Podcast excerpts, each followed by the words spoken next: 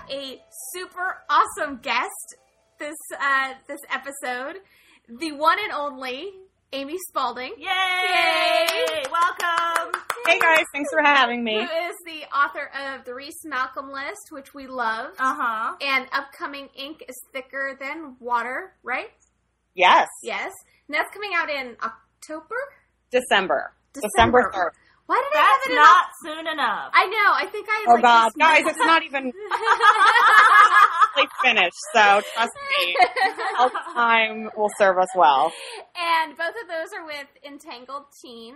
And then you have some other really news exciting news. about the Amy Spalding number three. Yes. So you want to tell Go us? ahead and talk about that. Yeah, my third book, Kissing Ted Callahan and Other Guys, is coming out in spring 2015. So that was just announced this week, and I'm really excited. And that's with. That's with Poppy Little Brown. Oh, oh crap! I'm getting an echo. Oh no. Oh, it just went away. It I just think. went away. All right, Okay, never I mind. think it's okay. Let's just, guys, if there's weirdness on the audio, it's Skype's fault. It's not us. We're very professional operation here. Right? Don't laugh, Yeah, Laura. absolutely. Um, of course we are.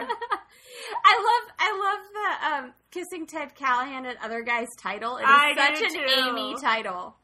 I hope Yeah, they don't change it. I really like it. I don't think they're going to change it. I've gotten no feedback on that. I think I think people like the title. No, it is such. I mean, it sounds like an Amy Spalding book. Yeah.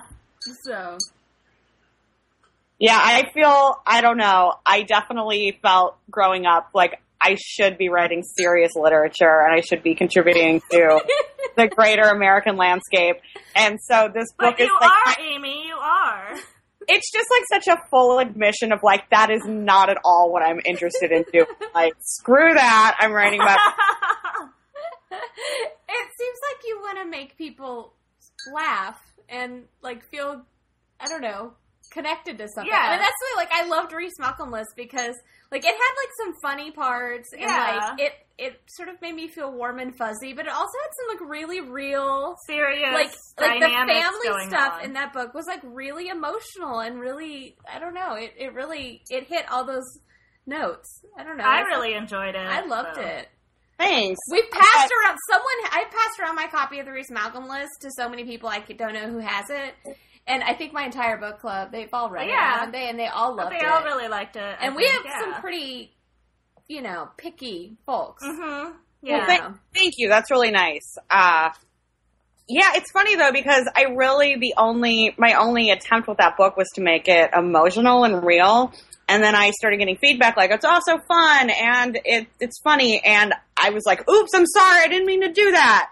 I think it should because I think real life is funny. I think Life there's funny things that happen life is just every hilarious. day, and I think that Yeah, I you really finally did it in that accepted book. that. Like, it's okay that it's it's funny. I'm like, that's not even my funny book. God, why am I saying that? but I'm I'm I'm understanding now because that's what again, like you said, that's what life is. Life is funny, even in the midst of a tragedy or something stressful. There's usually something also funny going on, and or just what's going on is funny in its own way, even if it's awful. And I do I that's something I love thinking about and kind of examining. So I I under I feel like I'm finally starting to understand like what I write in more of an objective way versus what I think I write, which is I clearly was wrong about for a while. So Kissing Ted Callahan is the first time that I just set out to write a comedy on purpose versus writing something that ended up being a little funny.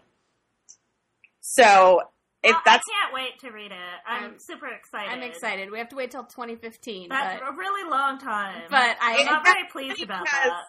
Uh, Entangled Teen has a much quicker turnaround because they're you know they're smaller. It, There's just Uh-huh. there's less red tape. Things get out quicker, and you know moving over to you know one of the one of the they're well huge. big five now. Yeah, it's it's a totally different schedule. I mean, I'm gonna have to. I my work is gonna be done just as quickly. It's just that there's more time in between for things to happen. Mhm. You know, I start edits next month, so it's Oh, wow. it's the same. It's it's not just maybe the same schedule, but even a tighter schedule. It's just that when you're dealing with a bigger publishing house, there's a lot more red tape, there's a lot more steps, and so I have to get used to this new kind of schedule. It's exciting though. Oh, that's super I'm- exciting. and I'm excited so it's like- excited for you. I know. Not just for the book, but for you, because that's Well, really thank you. awesome. You guys have been a good support for my career so far. We're far. big Amy fans. I know. because uh, we're already off topic, but uh, I I always will appreciate like you were the first author who emailed me about doing like sort of a promotional thing, who like totally got what our blog was about. You know, you're like, I love Friday Night Lights.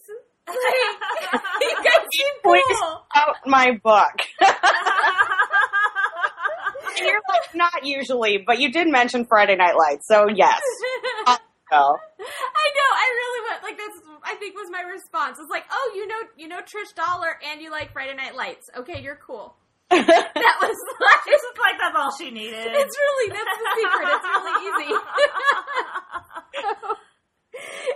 anyway, but um, we had I and this our conversation had started um about doing this podcast. I don't know, like a month or so ago when you went on your like epic oh yeah, Twitter I had rant. like this really big Twitter rant. and I've mentioned this before. I think. Yeah, and Laura's Twitter, one of Laura's Twitter rants had um just talked as about I am wont to do. expectations of um, characters and female characters and teen characters in general, and um sort of. And I had mentioned to Laura, we should do a podcast about this. And then Amy was like, can I be on it? And I was like, she's probably joking, but I'm going to hold her to that. I was not joking. I have a lot to say. I, this is, I would say within the world of contemporary YA, it's what I think about most often, honestly. So, yeah. Yeah, I was not joking, guys. I was ready.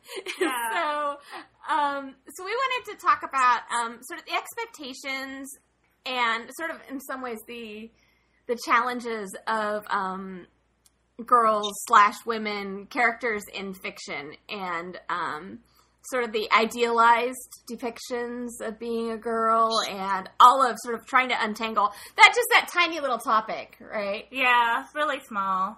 um, and just some, particularly some of the the ways we talk about um, female characters and all of that stuff. And so Amy has some thoughts on that, and I'm sure we could just hand the like mic over to her. but and it could probably just Laura and I could just sit here and have our coffee. Yeah. But um, like, but I think I'm really interested in what your perspective is as an author and how you feel challenged as an author writing characters. Um, all so- of that stuff. take it away, Amy. All right. Um, I will. I feel like I have to warn everyone just ahead of time before we get into anything serious that my, dog is like in the midst of rolling around on the floor right now. Like, I have no idea why. I have one cat sitting on my butt basically. And another cat was just walking around. So I feel like at any moment in this call, it just could devolve into like an animal or wild, you know, Wild Kingdom. So just Actually, people are used to that Yeah. because most of the time, because we record this podcast in my garage slash my husband's wood shop slash my sewing room slash laundry room slash workspace and slash sound studio Uh-huh. and there's a cat door as people have come to know um, that we don't have a cat um, from the garage to the house and so my dogs like to stick Stalk it. try to like basically shove their bodies through the cat door. They're both large dogs. It doesn't work, and that always creates some excitement. So people are used to that. good. No one is going it to be phased. Yeah. I did an interview for my blog series, Musical Theater Monday, and I was just like, the whole, and it was with like a super professional actor, and I was trying to act like, you know, like an adult. like a grown up. And the whole time I'm just like, don't make a move, animals. And then at the very end of the call, his dog like freaked out and started barking, and I'm like, oh, it wasn't me. So Yeah. That happened. It is. It's yeah. I I am well aware. I always like when I have to talk to people on the phone because I work out of my house. I'll be like, my dog is probably going to go to ballistic because that's what he does when I'm on the phone. I apologize, and it's kind of my litmus test for whether or not I want to work with people is how they feel about if my dog goes ballistic. So Yeah, it it can be tricky though because sometimes you know if it's a client, they have the right to not like that. Mhm. yeah, I know, I know. It's really annoying. Anyway, anyway, I'm I'm also scrolling through my Tumblr because I, I had a really good quote about teenage girls in here that I will find at some point. But to get started, uh, I really feel it is shifted, and I'm sure this has always been. It's always been happening in YA. It's always been happening in real life because, hello, we live in you know a sexist culture, and of course, girls are not treated as well as they should be.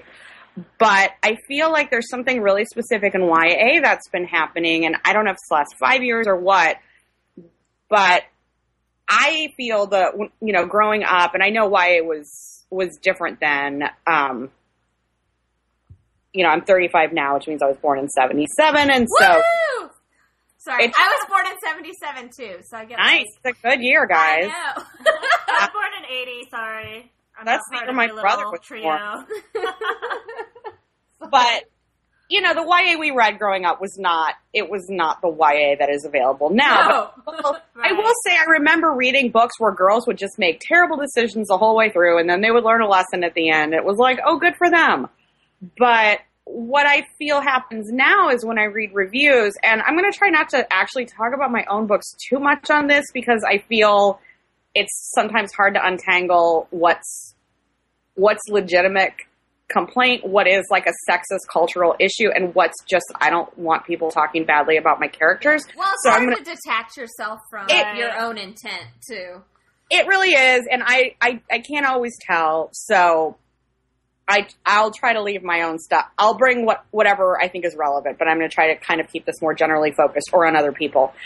Um, what I'm noticing from reviews is that if a this you know the same kind of story, maybe a girl acts like a brat or has some issues or makes some bad decisions throughout a book, and the whole point is that by the end she's going to learn some kind of lesson or see things more clearly it's almost as if that doesn't matter and they're and the reviews say why is she like that the whole time well if she wasn't like that the whole time what is the point of the book a girl who is great at everything who makes great decisions and then everything good happens to her if that was a book people would say why is she so perfect so I, I'm not quite sure sometimes what what the expectation is.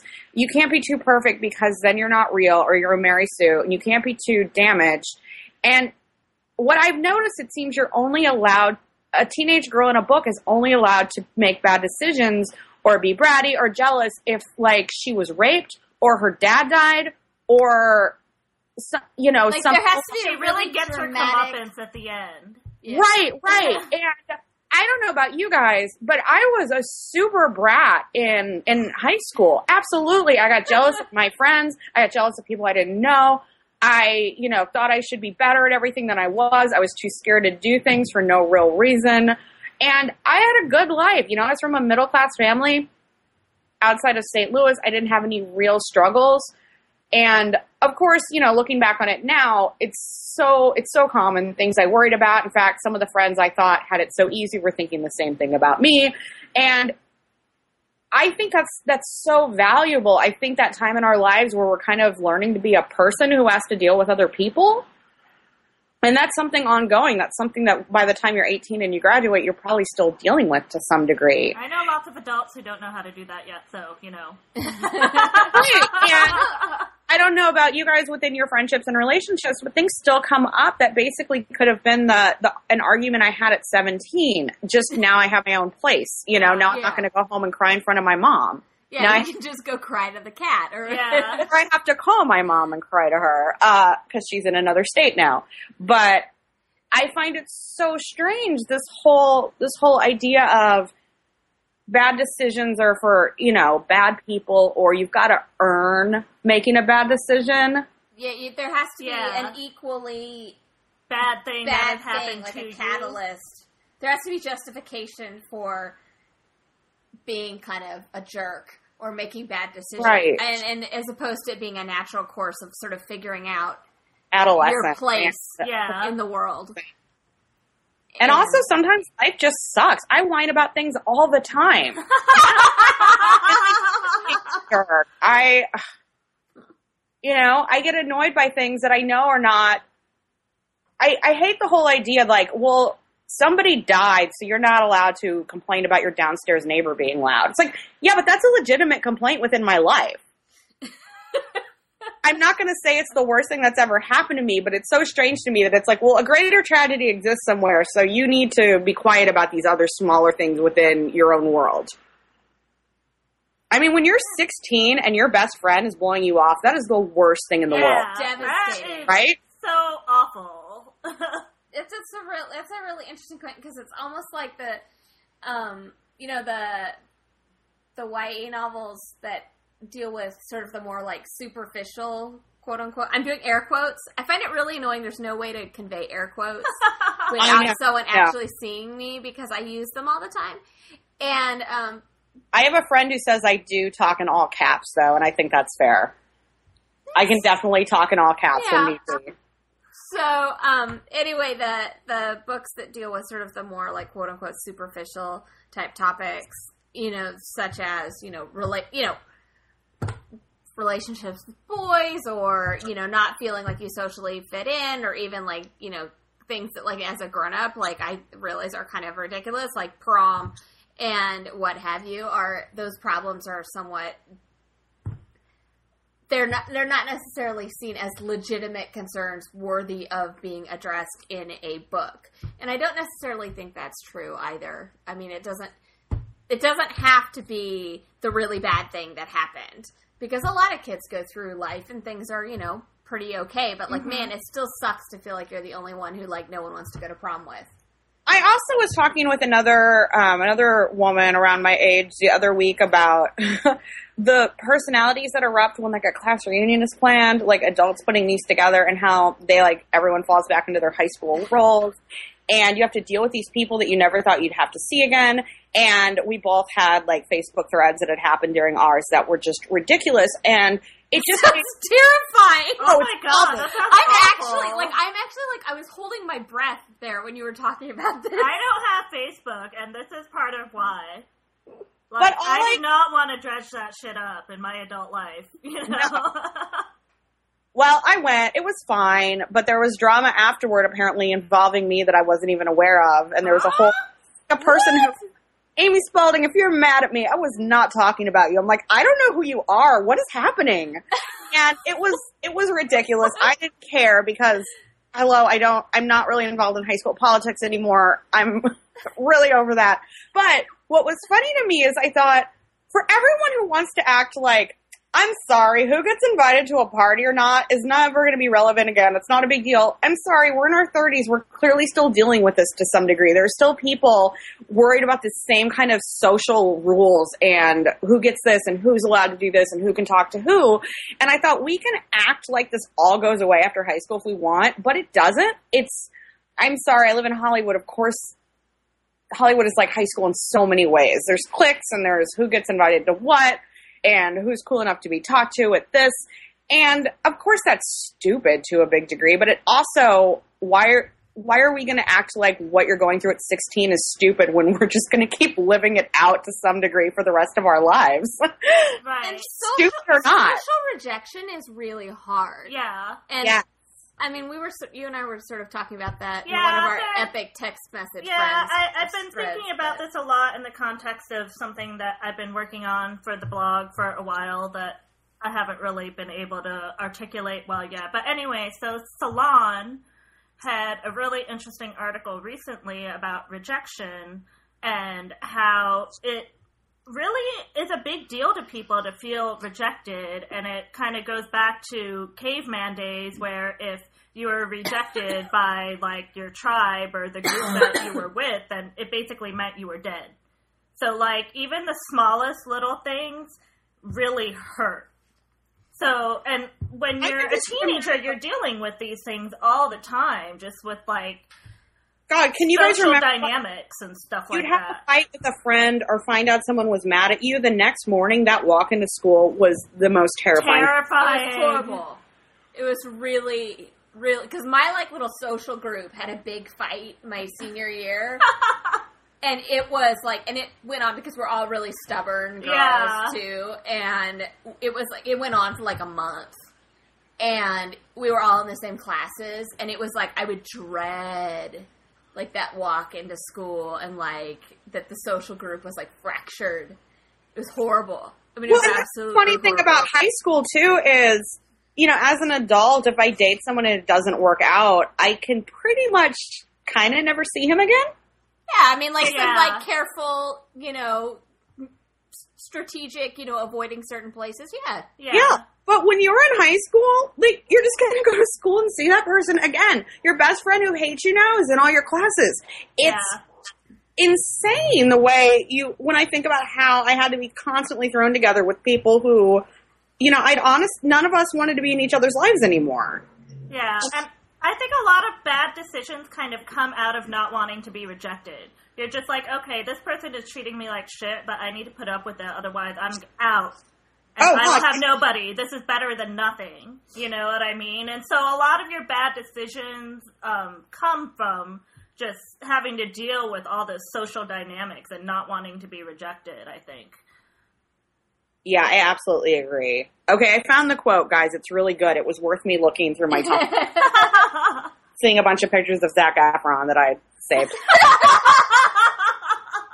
People don't want to be compared to the teenage girl. The teenage girl is hated. Teenage girls hate themselves. If you listen to a certain kind of music or you express your emotions in a certain kind of way, if you self harm, you write diaries, all those activities are sort of laughed at and ridiculed because they're associated with being a teenage girl. Even just things like being cripplingly self conscious or overly concerned with our appearance, that's considered like a teenage girl thing and therefore it's ridiculous. It's stupid, it's not relevant or legitimate. And you know what we needed at that age was legitimization and respect and support, but all we got was dismissal and oh, you're such a teenage girl.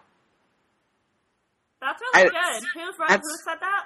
It's from an essay called Feminism, Education, and the Plight of the Teenage Girl. Um, I'm looking at, oh, it's a YouTube video, God. Uh, it's Oh, from those pes- oh, those did- pesky dames. yeah, I saw that that video. So, and I, that really struck me because I think that's so true. Yeah. And you start thinking about all the things within our society that were like, that thing's stupid. It's like, oh, is that, or how many times people are like, God, you sound like a teenage girl. Is it that's the worst thing you could sound like? right? yeah, I um, it's like one of the, and I know nothing about like comics and all that stuff, but one of the, I was chatting with, I can't remember who I was chatting with. Anyway, I was chatting with someone on the Twitter, and I can't remember who. As you know. and as one does, and they were saying it was during when Comic Con was going on, and they were talking about how one of the big, um, big uh, rifts in that community is that there's this feeling that that has been taken over by the teenage girls who are just into Twilight. I mean, Right. that's the narrative, and so every time, every single thing, like when they did the divert, you know, the big Divergent trailer reveal, like it's like, oh, this is what all the teen girls are screaming about. Like uh, that narrative just like repeats itself over and over and over. Is like you need to, re- you are expected to reject anything that the the culture of the teen girl embraces. It's, Right, and it's fascinating. yeah. And it's, oh, it's the worst thing in the world that these girls came for one thing when if a boy came just because he liked Batman, that would be fine. totally legit. But these girls come so they can see the Divergent trailer, and it's like, oh, What do oh, these girls think they're doing they're here? screaming and sounding our like girls you know, in our space, and like it's un- it's it's uncomfortable and it's offensive and all these. It's really it's like this. I feel like there's been it's. I feel like there has been a growth in that sort of almost bl- more blatant. I think that's it's always been a part of an undertone, but I think people saying that really blatantly has become very very common and like very accepted and i hear women say it too so it's not just Yeah. you know it's Oh, it's I been think the internalized to this like very deep level Yeah. It's either women who understand sexism or women who have internalized just this ugh, to this huge degree where it's oh, I'm not girly. I don't like girly stuff. I'd never drink that. I wouldn't eat a cupcake. I'm not going to wear that kind of dress. Stupid. I'm like a guy. I have guy friends. I'm cool. It's like, no, you're you just sound like an asshole. yeah it, it is it's in it's it but it's interesting like to that extent that it's like almost accepting that there's that the other culture is better and that's what you should as- aspire to Yeah. it's an interesting i mean you know i have like a master's degree in gender studies so like it's like fascinating to me how that sort of morphed in a really big way, and it's just like part of Yeah. the kind of cultural discourse. Yeah, I don't know if you guys saw this, but like last night and today, there's been a really big thread on Tumblr yeah. uh, by Sarah Rees Brennan um, about Guys, I kind mainly of the comp- internalized misogyny that kind of girls are doing, like where girls are really disdainful of girly things too, kind of like what Yes. we've been talking about. And I'm just like, you know, there's nothing wrong. Like I like to wear cute dresses. I also love football. Like Laura they're is actually wearing a cute legitimate dress things right like. now. You know, there's nothing wrong with either of those things. I'm know? wearing Hello Kitty pajamas at the moment. Oh, you are the one who's really bringing the fashion to this podcast, aren't you? I'm, I have. There's another quote I really want to look up for you. I don't know why I'm like, guys, I've got all these good quotes on the internet to show you, but I've got another really good one. I'm going to tell you in a minute. But what I wanted to say is, I feel like so much of not not that we need to like talk about Comic Con for super long because that's so off topic, but one thing that I think is really funny is that a lot of the complaint about Comic Con is basically so if the big panel of the day is Twilight and they're going to unveil unveil a trailer and they're going to have the cast. The way Comic Con is set up is if you want to be in that room, you basically have to be in it from the start of the day. Right. Right. So you have to be in it from the first panel on, which means these smart girls and their moms and all these women who want to see Twilight knew to get there at, you know, 5 a.m. and they've got the room for the day. And everyone's like, that's not fair. I wanted to see this and I couldn't because stupid girls were in it. And they're wasting it. All they want to see is Twilight. Well, guess what? When I went a few years ago, I wanted to see Joss Whedon speak. I had to sit through every freaking panel that day because I wanted to have a good seat for it. Yeah. I was stealing seats from people too. And that's to see something that's accepted as being cool within, you know, the geek Right. world. So I think that's a Comic Con issue of why don't you get different tickets for different panels? Yeah, why like, need why women? do you make these people stay in the same room all day for ten panels? Like, what, you know what I mean? That's ridiculous. You know what I mean? Blame Comic Con for that situation if you're not happy about it. It's not the girl's fault. You know what I mean? It's Comic Con's fault. Yeah, exactly. For daring invade that space. I know. How dare they? okay, I Do they found think they're like fifty percent of the population or something? You know? Okay, I found the other quote. It's really great. Guys, I'm really into quotes. I also thought of another quote I want to read you. I don't know what's happened to me. This is not a thing I ever do in like day to day life. Uh, this Admit it, you just walk brought it out of you you. just walk around with one of those itty bitty books of quotes and like pull it out and say like, I have a quote for you. it's like a weird day of self discovery for me. I'm like, guys, I have so many things to tell you that other women have said that are cool. Anyway, this is quote um, uh, Zooey Deschanel. Um, it's great. I'm just being myself. There's not an ounce of me that believes any of that crap that they say. We can't be feminine and be feminist and be successful. I want to be a fucking feminist and wear a fucking Peter Pan collar. So fucking what? Guys, that's awesome. That is so great. That is me in a nutshell. Sorry, I you know It's also it's also very true. yeah.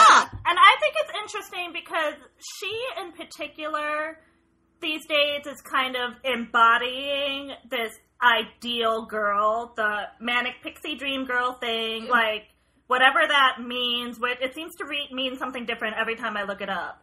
But like, she really seems to embody this thing that guys are really going for right now, and she's mm-hmm. just like, I'm just being me. And You know? I'm it's not really a symbol. interest- It's really interesting though. yeah. How, yeah, we I know we're thinking of the same. We Yes. we have a mutual But there friend are, who is he's obsessed not the only one. the There Zoe are many archetype, and it's men very- who are really going after this ideal that she seems to be embodying these days. You know? But if they Right. really understood her, they would probably be scared of her. Yeah. I mean, I'm, sorry, I'm being kind of an asshole, but it's you know sort of true.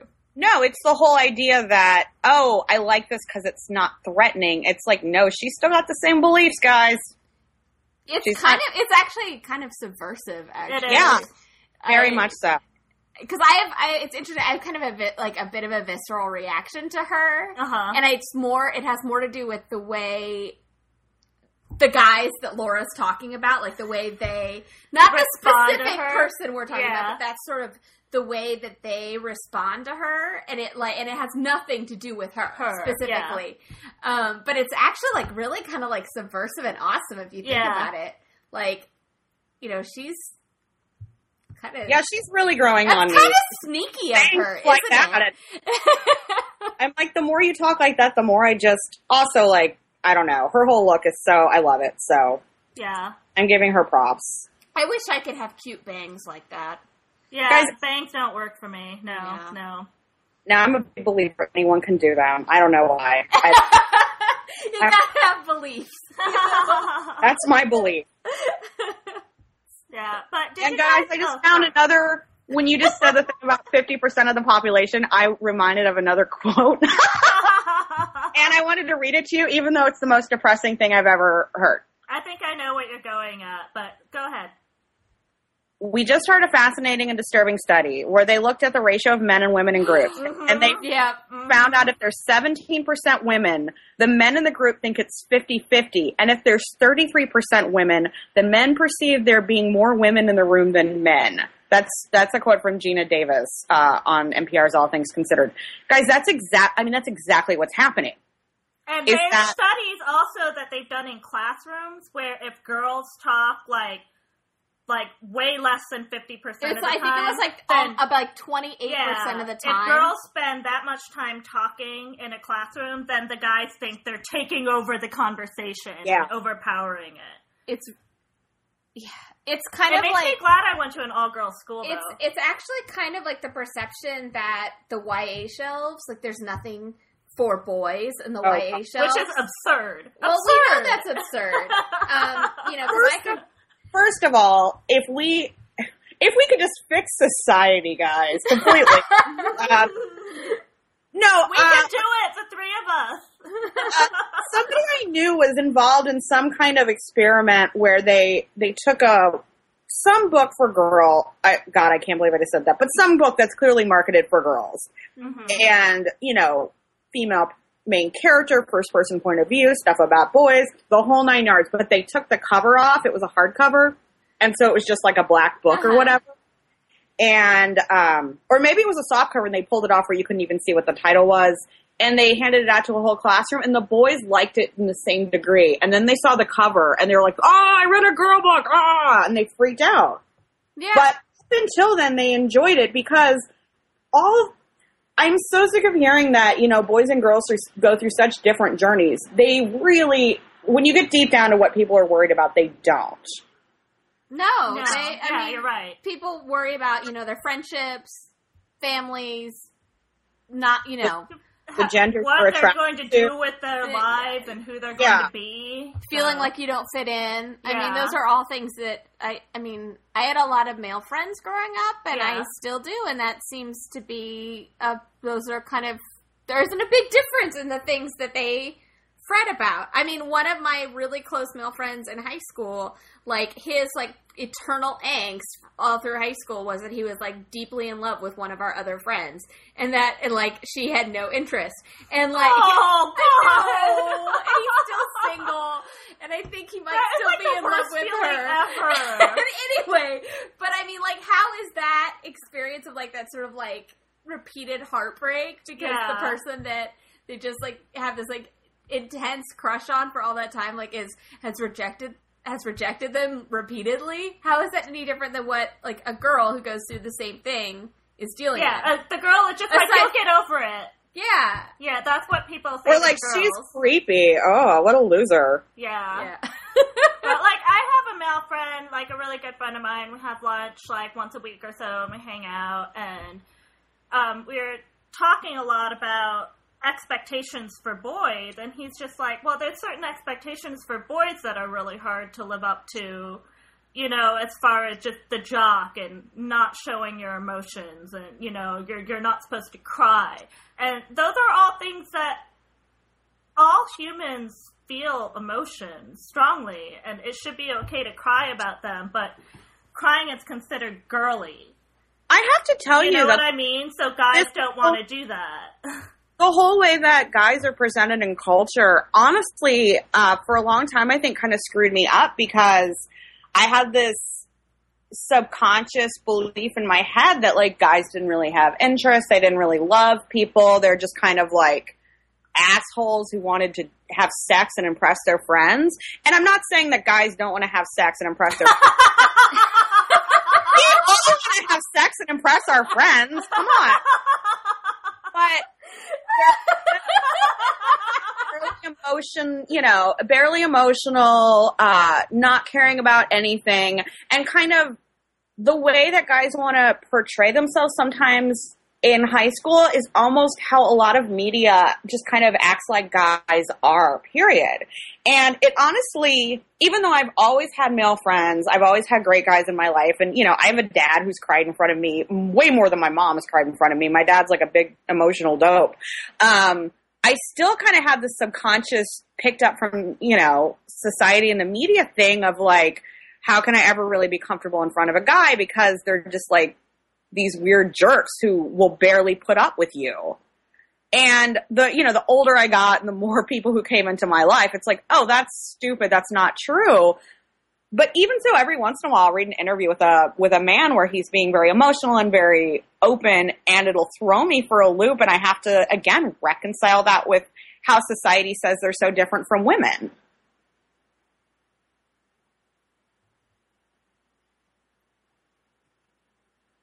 Thinking. I know. Laura and I are sitting here staring into space, thinking like, like you're so right, and it's Yeah. sort of mind blowing, and just how that also feeds into like all the archetypes of the way of boys. Yeah. And I mean, the Well, and the and I think there's also oh something I wanted to talk about. With her, I don't even know if we're on or off topic at this point. Does it Eh, matter? No, it doesn't not. matter. This podcast is going to be five hours long. Well, we'll we have have, have to it- club. leave by two thirty. We have to end by two thirty because we have book club at three. But we can Oh, do like part two, like We could next week always or do a part two. So All I'm right, just well- one thing I wanted to say that I think is maybe why there's been this shift in the last few years. I think it's it's two things. One, I thought of on my own. Another uh, friend of mine who also writes contemporary young adult, who I will not name, but she knows who she is. Uh, that was so creepy. I I apologize. know that was kind of creepy. I'm like, what are you doing, Spalding? Uh, Uh, is this person your friend or is this someone that you like stalk on the internet? uh, what what's the difference? I don't- I so they're kind of one and the same to me for when it comes to some people. So we were we were talking about this whole idea of likability with regard to girls in contemporary YA, and she said she thinks some of it's to do with uh, the surgeon dystopian and those kind of more adventurous books Mhm. because those girls their journey is not becoming necessarily it's their journal is their journey is literally external. You know it's almost like a literal journey. They have to defeat the Capitol. They have to figure this out. They have to get their family out. They have to you know make love come back into their world and go to the boy they really care about. And so they need to kind of have those skills at the beginning of the book for it to work or at least have that within them. And that shift that happens internally has either already happened for them because of the society they live in, or it's got to happen very early on for, you know, it's Katniss stepping up and taking her sister's place. That, that happens very early in the book. Or the book couldn't happen. It would be just Katniss being like, oh, my sister died. This is a sad story. It wouldn't, it wouldn't be the whole trilogy. So, It Because wouldn't that- be a trilogy. Yeah. be so it'd just be like so depressing. Uh because of that, girls who are maybe well, and readers, I'll just say readers in general who are coming into YA through that gate versus the gate of like a Twilight or just a I've heard this is a cool genre. Mm-hmm. I think when they're coming in through that, they'll pick up something like that, and then maybe they pick up my book. I don't know how that transition happened, but maybe it did. And then they're like, why isn't she just figuring things out? Why isn't she braver? Why doesn't she just accept this is what her life is now? Well, Because and, because that's what girls in dystopian do. They have to for the sake of the story. and I think that's really interesting because all of those things you're talking about, as far as what girls have to do in dystopian, those are traits that are admired in boys. yeah. Yep. Yep. It's and I think there's a lot to your Yeah. theory. I really do. Um, That wasn't that or- was the genius of somebody else. I cannot take credit, but I the think other it's person's so theory, and um, I think there's a We bow lot. down to your theory, whoever you are. Yeah, I think there's a lot to that. Um, and I was actually I was having an email chat with Bree, who writes um, a really awesome blog called Romance Around the Corner. And um, when she did a she did a week, she called it Heroine Week, and she had not the drug. You guys hear something funny about heroin and heroin? yes, One of one of my blurbs has the word heroine in it, and the person who sent it to me spelled it like the drug. and then she emailed me later, like, "Oh my god, I just realized what I did." That's awesome. um, and it was a really awesome um, week that she did. She had all kinds of guest posts about sort of the way that you know, from mostly from authors and just about how the way sort of female leads are crafted and um, in different contexts. And then she, I did a guest post for um, that as well. Um, and she had asked me to put together um, basically book recommendations with quote unquote strong female leads for teens that were not based on like sort of physical strength, like strong mental fortitude, the sort of um, you know, the dystopian paradigm The of this sort of like kinda- yeah, the Buffy, Right. the Katniss, the you know, and not, Not that, that I don't love no, Buffy, those are I great. love I, Buffy. I really like both those characters, but that there is this sort of type of strength and type of journey that has is what people have come to expect as the norm in the YA. accepted norm. Yeah, like that is that is what that's the aspiration. And so she'd asked me to put together a list of like you know, there's quieter journeys that are just as meaningful. And um and there's a lot out there Yeah. but it's it's interesting in most of those that I found like there were because I went through and I also read like re- like all the reviews and stuff because I got kind of obsessive in putting that list together. It took me way too long, but it's interesting. Like some of them um, that were books that I I just had characters that I just really really loved, um, and uh, now it's like I don't necessarily want to like name the ones where people have said things nasty things about characters, but um, you know, one of them was like Bruised by Sarah Skilton, which Mhm. I loved, and I loved that character's journey. But like, And Sarah Skilton is one of my best friends, guys. I love Like, that book. I think that book is just so impressive. Does but everybody know what Sarah Skilton said to me as an aside? when yes, I met this her? is excellent. Okay, so uh, Sarah, my podcast partner, not Sarah Skilton, Sarah and I went up to the American Library Association Midwinter Conference this past January for a day, and uh, they were giving out ARCs of her books, and she was signing them for people. So we get in line, and I had a Friday Night Lights T-shirt on, as one does. When And you- I mean, what else she's you like, do at a yeah, book exactly. conference? And she's like, "You're a Friday Night Lights fan. Do you know Amy Spalding?" like Yeah, literally, she's like, "Oh, Clear Eyes Full Shelf. You have a Friday Night Light shirt."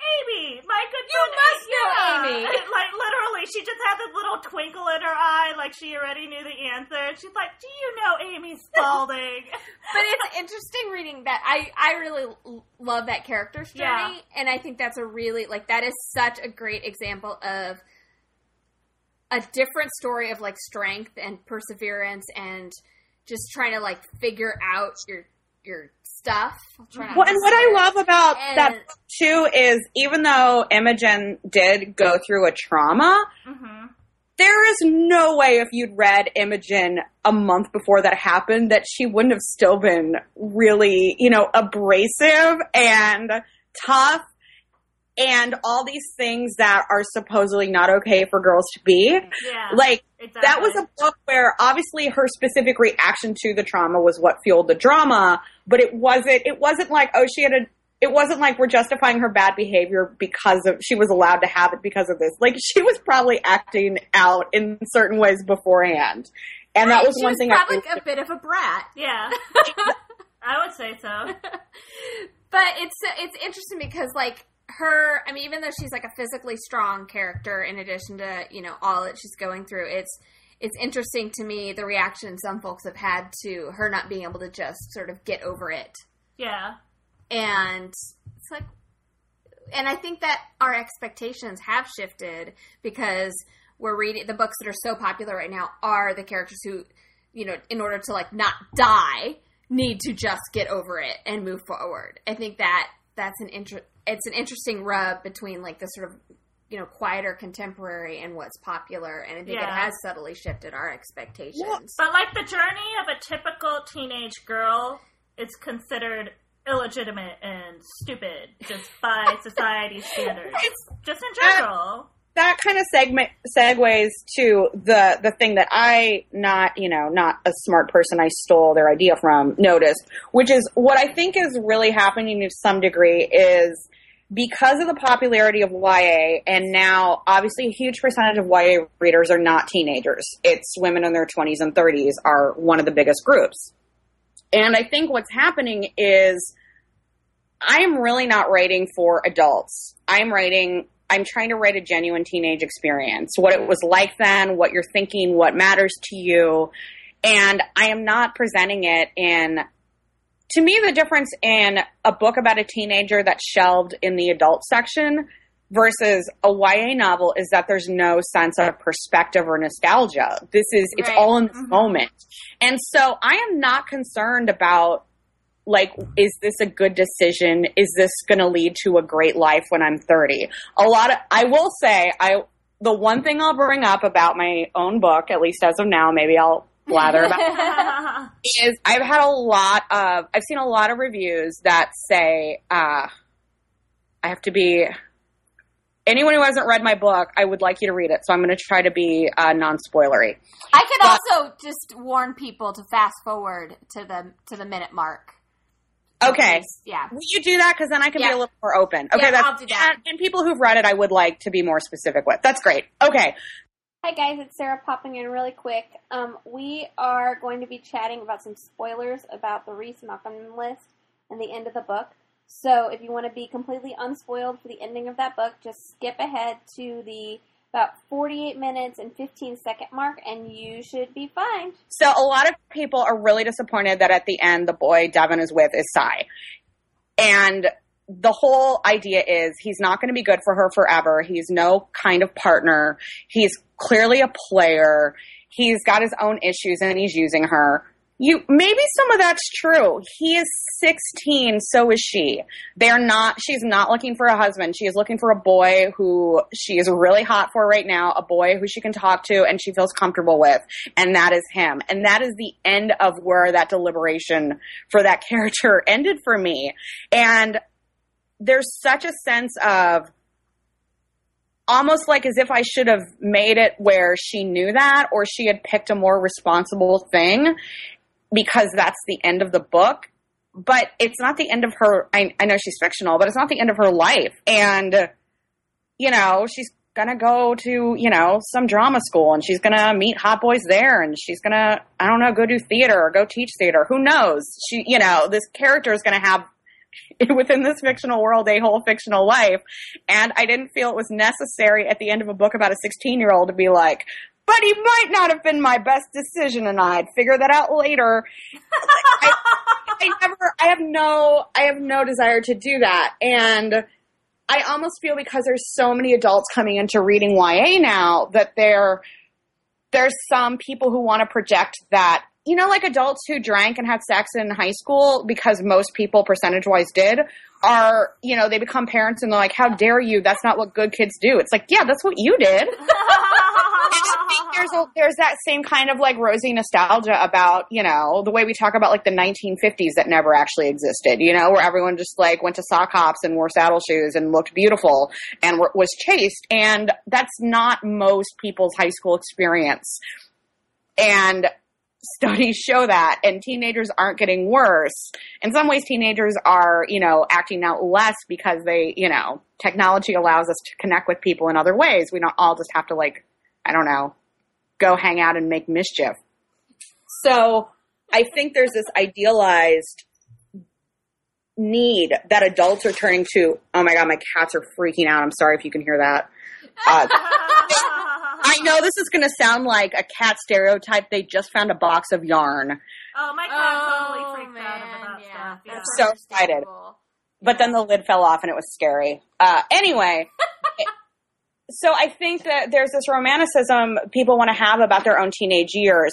And if you have that, a book like Twilight's going to be wonderful. Like for all the crap people talk about Twilight, that book makes you feel like what it is when you see somebody that you want to be in love with and find yourself falling in love with. That Stephenie Meyer absolutely captured what that dreamy feeling is like when someone consumes your whole world.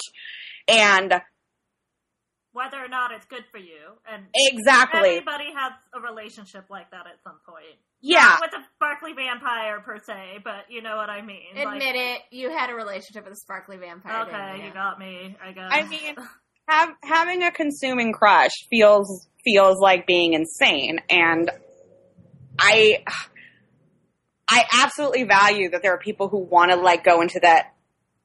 I and so basically, like that's fair. I love that. But then to like that person also should be good for you and your true love forever is something, hey, if that happens, that's great. I'm not saying people can't find love in high school. Of course people do. What I'm saying is that you shouldn't, as a teenage girl, you shouldn't have to make decisions about who you're dating. Like, will they be a good father? No, who cares? You're 16. Yeah. Is he fun to hang out with? Go for it. Great. It's- have you have either of you read I Now Pronounce You Someone Else? no. Yes. Yeah. That book is really interesting. The way she, the main character in that novel, sort of wants to do those things, like sort of have this whole idea of like laying out her future in a certain way, and it is such that is the bad decision in that book. That like she Yeah. wants to see things like she's thirty years old, and like And I think I, loved, what I loved about it was there was like by the end there was some ambiguity to like, hey, some of what she decided wasn't really bad. It's just not for now. Maybe. yeah, it was like a bad now decision, not necessarily a bad ten years from now decision. Right. and I, I thought th- that book was very interesting to me the way that she kind of and i don't know if it was like intentional but she kind of deconstructed a bit of that that type of story that sort of expects girls to make really grown-up decisions in the right way i mean i don't know if that was in her intention but that's the way it read to me was that she was kind of deconstructing that paradigm And of course, they're probably. I mean, we've all met like a 16 year old who you're like, oh God, you're so much more mature than me. You probably should go have a baby next year. That's fine. I still sometimes forget to buy cat food and feel like a jerk. So, I had to run out before this podcast and get dog food because I was like, "Oh my god, I have nothing to feed my dogs." exactly. Don't so, do that with babies, guys. It's not a good idea. See, exactly. I'm, more oh, that seems hard. so I'm cer- it's certainly not like some sort of I'm not just blanketing, hey, teenagers aren't ready for serious relationships. Teenagers aren't ready for this and that. No, I'm not saying that. What I'm saying is in general, the romantic decisions you're making at 16 don't have necessarily that much bearing on the rest of your life. And because either because people are getting used to a happily ever after trope or because adults are coming into it for that very kind of like romantic comedy escape, they're wanting that specific kind of happy ending. And I'm, well, Kissing Ted Callahan is a romantic comedy. So anyone who wants that, go read it, guys. Yay. I love um, rom coms. So In 2015. But when I'm just writing a more contemporary YA story, I, it's hard for me because as much as I, I want to give people a happy ending and I want, you know, I want readers to be happy for my characters, at the same time, I also just, my biggest desire is that things are real. And I just feel like when you're 16, there's a lot of, your happily ever after at the moment is probably still not going to be maybe the best in the long run decision. And there's nothing wrong with that. That's growing up. That's, you know, finding out who you are and what kind of people you want to be around. I mean, you're happy ever after when you're 16 is sort of being able to function in the world. Right. I I think it's interesting. I think in media in general, this has happened. Like, I've noticed a really big shift in how stories are told from when I was growing up with the half hour sitcom. Mhm. Maybe there'd be a two part or a to be continued Yeah. next week thing, but everything got wrapped up within a half an hour, and you knew it was going to get wrapped up Right. you know and i think that happened in like books and tv and movies and people kind of grew to expect that but now i think a lot of things have shifted creatively where people want people are writing more complex characters real characters really that reflect three dimensions instead of just being like okay this is what you are you made this mistake problem solved now. You know what I mean? And mm-hmm. I, I think there's been a lot of pushback from people who have grown to expect that against what is out there now for people, which is real and ambiguous and messy and complicated, the way life is. Um, Yeah. It's not just this romantic thing. That's not what the stories are there for anymore. They're kind of reflecting real life back at people, and that makes people uncomfortable, I think. And I, I think some people don't like it. So I I have to do my because we haven't done our um like tie with this all ties back. To, we haven't done our Friday Night Lights or Joshua Jackson references yet in this podcast. Amy, I don't know if you if you know this is a thing. I I can relate anything and everything to either Friday Night Lights or Joshua Jackson. It's my It's abi- true. It's, It's true. it's my talent. You know how everyone has their special thing. This is mine. Are you impressed? I am. Okay. totally. so, uh, the way when I was sort of thinking about this sort of nebulous topic, I was thinking about how um, the sort of Tim Riggins versus Julie Taylor. yeah. You know, they're both at similar times in their lives, and like Tim, like ev- everyone loves Tim. I love Tim. I mean, Yeah. how can you not love Tim? And he I actually has an amazing story arc in that television show. But like, people love Tim because he's like this sort of bad boy archetype With a heart of gold. with a heart of gold and I mean whatever. So and I loved him. I'm not dissing on him, but like people people hate Julie. Like Uh-huh. they hate her for like these sort of, you know, cuz she, you know, she dumps Matt. She has a, you know, really bad relationship when she goes to college. She does Mhm. like sort of the dumb shit that people do when they're that age Right. totally normal. Like she doesn't become a drug addict. She doesn't like stab anyone. She doesn't, you She makes stupid decisions, makes, as like, we all dumb have in our decisions lives. that people make from the time they're 15 to the time they're 19. I mean, that's you know, or like 24. I was gonna Yeah. say, well, that's the age. That's the age range she is in the show. Okay. Anyway, but it's so interesting the way the reaction of um, the sort of common thread of people who are into that show, like they loved him and like, um, oh crap, I just forgot her name. Anyway, there's a girl who ran a podcast and a blog about Friday Night Lights, and she does these like quick. She still does these like quick, um, sort of polls of people, like what their like most loved character and what their most hated characters are, and the most hated is always Julie, and like the things people say about her are horrible, and because she is a normal girl, and it's it's so interesting to me that like the things that Tim does are so much worse than Mhm. anything Julie ever does.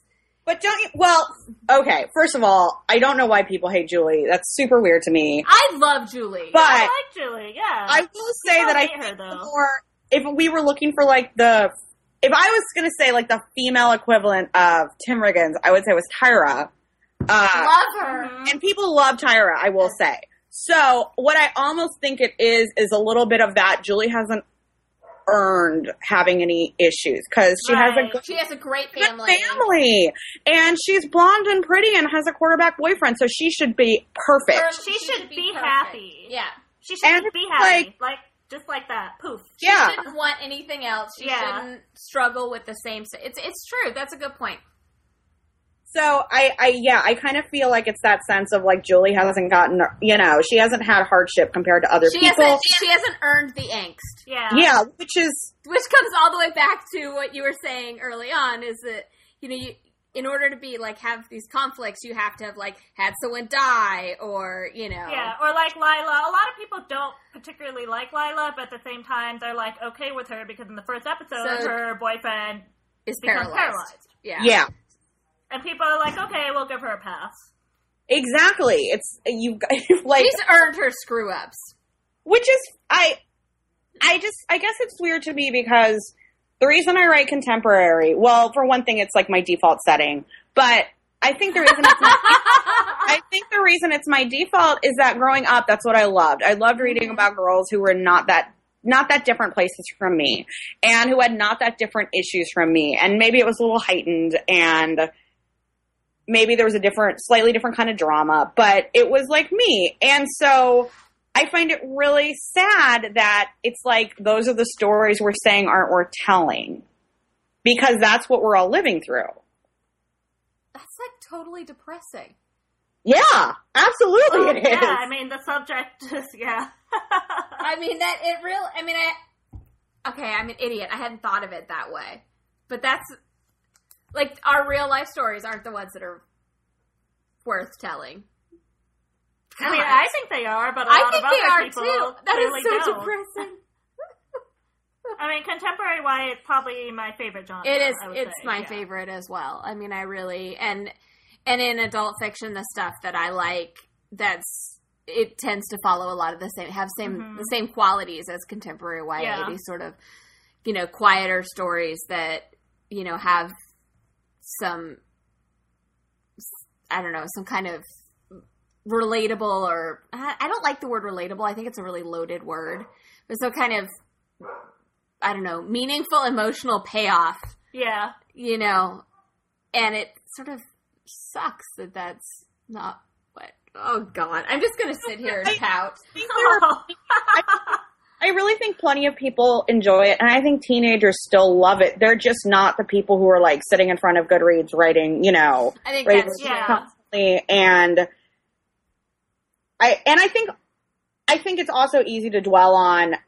Of course, when you notice a negative review about something, you're like, "Oh, that's really hard for me." But when, um, you know, there are plenty of people who enjoy the small struggles that you know contemporary authors write about, and I don't. I don't think that appreciation is going away. I just, you know, wish this idea of people focusing on what's wrong with a teenage girl's struggle, you know, wasn't wasn't a part of it. I thought one of the I don't know if you saw a couple months ago. Um, someone had submitted an ask to John Green's Ask Box on Tumblr, and it was like, "Aren't you?" It was it was very the wording was very crazy. Sorry, not to be used like really bad like loaded language, but it was really crazy. Like, like, aren't you upset that the when the Fault in the Star Fault in Our Stars movie comes out, like it's gonna just be like a bunch of screaming teenage girls standing in line to see it, like when it's like literature. Did you see that? no. Oh my god! It was really But like that's a really horrible thing to say. It was really on many levels. it was a really Well, like all the language, like the language the person. I mean, I really remember like like something like the word literature was used, and like screaming teenage girls were you know are going to be the first in line, and he kind of like reamed the person out. Like, well, good. as That's very upsetting, especially because I'm so sick of. I loved of all. I love that book. Do not Yeah. get me wrong, but there are there are many women who are writing really great books that no one wants to call literature. So Right. And That- I I know it was very it was like all the la- like all the language and he addressed it and it was like a very like forceful like this is not acceptable sort of and here is why. Yeah, and he's Um, a big defender of YA as a genre. Like, I don't think I've ever actually seen him refer to his own work as literature. He's just like, I write for young adults. I'm not interested in writing about adults. Like, I write Which YA. got him in This a lot of hot water on the Tumblr. Huh? It got him in a lot of hot water on the Tumblr. Oh, Anyway, but um Tumblr drama, man. What is with that? I know. I don't understand because seriously, all I use Tumblr for is to look at like hot pictures of celebrities and like That's quotes about. what Tumblr was intended for. I know. GIF sets. They're like, Like, my best friend. I know. It's like my Tumblr is like I follow Tumblrs about like Idris Elba, Alexander Skarsgård, and Friday Night Lights. That's what I follow. That's what my yeah, Tum- I mean, I uh, I follow Newsies, Tumblrs. Uh, Newsies is a very important part of my life. I thought you I was actually watching that movie this morning while I was getting ready and singing along very loudly, um, which I will not demonstrate So- for you guys. anyway, um, it was it was just interesting. Like I because I love The Fault in Our Stars too, but there is this sort of this idea that like oh no, teen girls are gonna. It's like well, teen girls already love that book. Like I went to the John Green thing in Portland, like. That was an auditorium packed full of teen girls screaming, like, and it was awesome. Like, it was awesome, and it really was. Like, it was like going to a Taylor Swift concert. Like I was, I was because I was talking to Lisa Schroeder about this, Yeah. and she she went to the um, that same event, and um, she made the comparison. It was like going to a, T- a Taylor Swift concert, and it was so cool because all these girls were so excited about a book like they were about seeing Taylor Swift, which was also a really cool and exciting thing just because they're so excited about something. Uh huh. And like, isn't it cool that 15 year olds, like, in this sort of like where being jaded is like the thing, that like they can still get that excited about something? Yeah. You know? A book, especially. A book! They were excited about a book! Like, that is awesome! Sorry, I'm gonna start yelling. Talk, Laura. I'm gonna sit back and. well, one of the things I wanted to mention, did you guys see that post by Zoe Marriott? Yes! No. Uh, it, this is really good. It was great. You'll really appreciate it, but it, it really encompasses a lot of what we've been talking about about how how hard it is to write female characters because no matter what you do, people hate it. There's always people like you can't make them too perfect. You can't make them too this or that. Like no matter like what kind of like archetype you make your female character, people are just like, it's a teenage girl, I don't like it. Like, they will always find a reason to not like it. Yeah. And I think in some ways that's almost a cool freedom because it's like, well, screw it. Screw it. You're not going to like, no matter what I do, I'm going to write the reality as I see it. Yeah, But see, that's kind of cool that um, it's liberating for you in that way, I think. I mean, I say this on a good day. I say this at the moment with no edits due and no, you know. I mean, I'll admit, haven't been on Goodreads today, I take it. yeah. I try not to go to Goodreads too often because Goodreads isn't for me. Goodreads is for readers and that's their space and um, I value that and I value that as someone who used to have an account years ago and I used it for, you know, reviewing and to see what my friends were. I did not, was not worried about what an author thought. And now that I am one, I try really hard to keep that in mind that it's, that's, it's someone else's space that I am going to. hmm So, uh, but you know, that said, when I was working on on Ink, which you know no one's really read yet because it's not out yet, but there was some there was some talk. Uh, my main character in Ink is she's very different from Devan in Reece. Uh, she's much more outwardly confident and you know bold in some ways and you know it's some of it is just you know her surface and not necessarily how she feels about things but my editor and I talked a lot about how, uh, you know, there were some early kind of like test readers who were like, well, she's not really likable. And the only, the only like kind of thing that they could come up with, like, well, she's really confident. And it really ups, it upset me a lot because I thought, well, isn't that good? yeah. Why is that that, like, bad? awesome Well, that she's. it's the girls insecure, they don't like it either.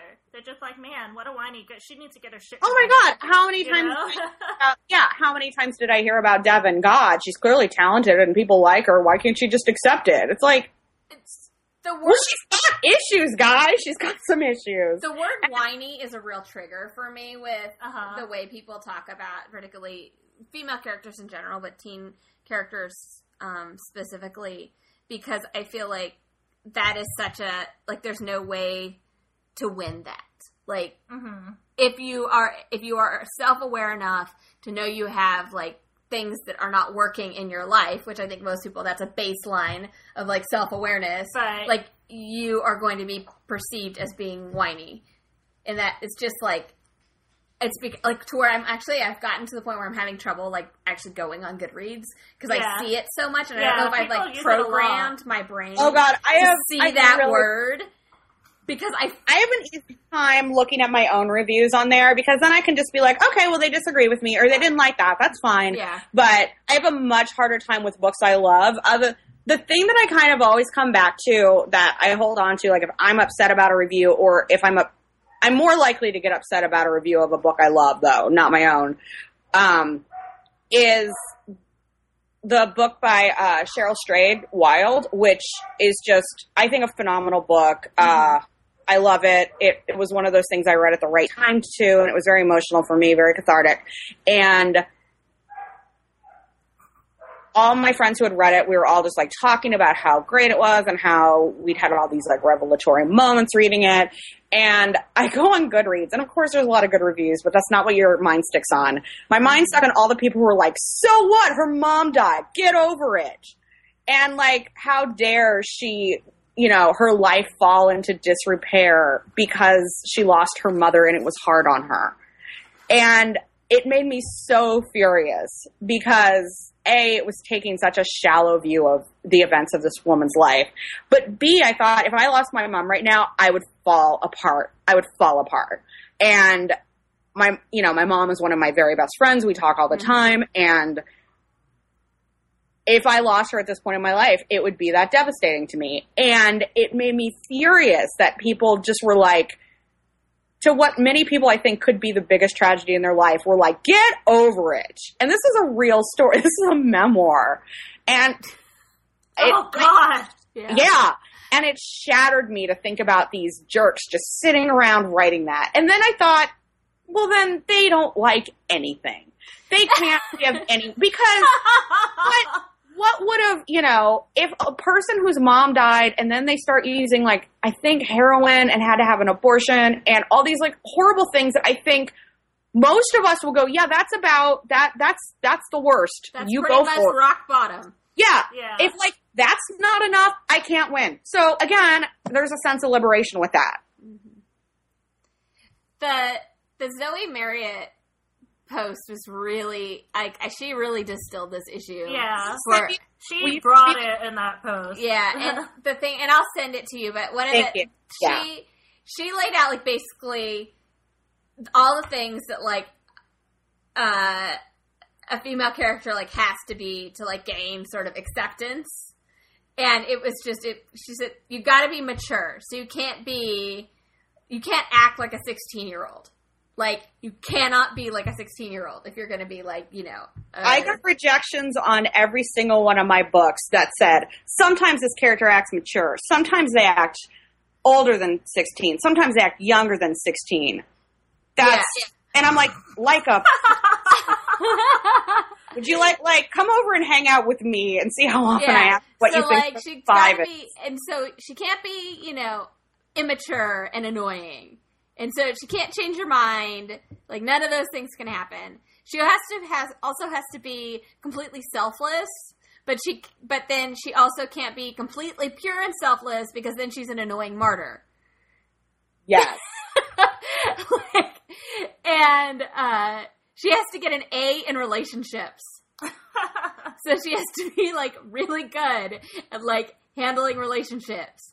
And there, I mean, she had a whole like basically litmus test of like, you know, like if there's more than one boy she's interested in, she has to like, you know, if one of them, she has to give one of them a fair chance, even if she actually likes the other one more. Like, this is brilliant. And she has to be smart, but she can't be too clever because then she's unrealistic. And she has to be attractive, but not too attractive. And um, she also, but and she can't fixate on her appearance all the time. It's just like it goes on and on and on. And then she also has to be brave. so you know, I mean, it's just like it's the it's a complete painting into a corner, and I just thought it was so Yeah. incredibly astute and true, and just you know, it's it's true. You can't. It's Yeah, but I mean, the thing is, I just think in general, teenagers are not very likable people, and I'm not just saying girls. Uh, girls and boys, teenagers, just because of what they're going through in their lives, are not likable. So I to have this expectation that these characters who are teenagers in books should be likable is positively ridiculous to me. I think in general, humans can be really selfish and self involved mm-hmm, mm-hmm. and fixated on the dumb things and riled up about lame stuff. And that's just the human experience. And I'm not saying every book I read, I want it to be like someone just dealing with their day to day life, but I also, I don't know what's so wrong about acknowledging that like humanity isn't really perfect. Yeah, I totally agree. Like, I like reading about complex, complicated people. You know. otherwise it's boring. Yeah. And I mean, and I know I'm not perfect. Shockingly, What? I know. you know? but I mean, it's almost, for me, I almost feel reassured when I read these stories about people who have made some of the same kinds of mistakes that I've made, where I'm just like, oh god, thank God, I'm not the only one who is that fucking stupid. You know what I mean? Like, it's reassuring to me. And you know, Um, I'm certainly not saying that like anytime someone doesn't like one of my characters, it's because they're you know No. Right, sexist or right. no. Like, there's plenty of reasons you may not like my characters, and there's things that I'm sure I didn't succeed at entirely. And you know, I'm certainly not saying that you know, oh, if you didn't like it, it's because you're not fair to women. No, you may just not like my books or my characters, or maybe I didn't you know express something well enough, and that's fine. You know, it's it's more that I'm getting at you know the whole idea of that it's just it's hard like like with that blog post you referenced you know it really paints us into a corner on like what's acceptable And then even if you follow all those norms, people still aren't happy. So always Right. somebody will always find a reason to like not be like that. And a lot of times when you read the reviews of these books, a lot of times it uses that language like, oh, whiny, angsty, things Well, like always- that. i Um, can always tell when it's like someone like an adult who has just left that behind completely because i've seen reviews that say Must like be nice. this character grateful they have a roof over their head i'm like have you ever met a teenager who was grateful for anything. was grateful for a roof over their head. I I was a pretty nice teenager actually in a lot of ways. I loved my parents and wanted them to like me all the time. And I was never grateful for the roof over my head. I took that as a given. No, I didn't like consider that as like not like a like a variable. You know, but it's it's like kind of like it's nice if I see someone say that in a review because I'm immediately like, yeah, you're not looking for a real teenage experience if that's a thing you thought should have been brought up. Right. So we actually have to wrap up because we have book club. And All right, we have we'll to go we have to go to the bar and talk about books. I'm going to go to the grocery store and get some Yeah, uh, we're having a way better afternoon than you. stuff. Yeah. I'm sure. Well, I'm literally going to go to the grocery store and I'm getting like cat litter. But are you going to wear the Hello Kitty pajamas when you go to the grocery store? Because that could make it exciting. No, guys, I'm not. But I would actually love to continue talking to you. Yeah, at some me point, too. 'cause This has been we awesome. Really, you're one of our favorites. I don't even think we talked about half we of the didn't things talk we about planned on basically anything about on our like this- fancy outline. yeah. Well, why don't I come? I'll come back after ink is out, and then we can talk more specifically about that too. That sounds Oh, like that a sounds perfect awesome. deal. Um. So anyway, Amy, you know we think you're awesome, and we really appreciate you. And uh, if and we really would encourage everyone to read the Reece Malcolm list because it's awesome Uh huh. and just It's charming. It's and charming It's so and- great. yeah. So Well, thanks, guys. You you guys have been really nice supporters, and it's it's. I will say, as an author, it's very it's nice to have those you know those blogs where you can just kind of. I don't want to say depend on because it sounds like I'm using you. It's more No. just that I, I think you guys always have really thoughtful, intelligent content, and that's noticed and appreciated. Well, I feel like you write the kind of YA that I would have loved to have had as a teen. Yeah, I Like, agree. That that's my that's honestly my goal. Is I'm like, what did you know, 14, 15 year old Amy want to read about? yeah, like, and I, I think there's something. I mean, and I think that's why I enjoy it. Is Yeah, you know, me and there's too. you're sort of in that group of like, I know she is writing the books that I wish I'd had when I was 16. Yeah, I totally agree. so, um, but we'd love for you to come back and, um, Yeah, I totally will. you know, we appreciate it. So, Thanks Thank you, Amy. guys. thank you, Amy. Have a good one. You too. You too. Bye. Bye.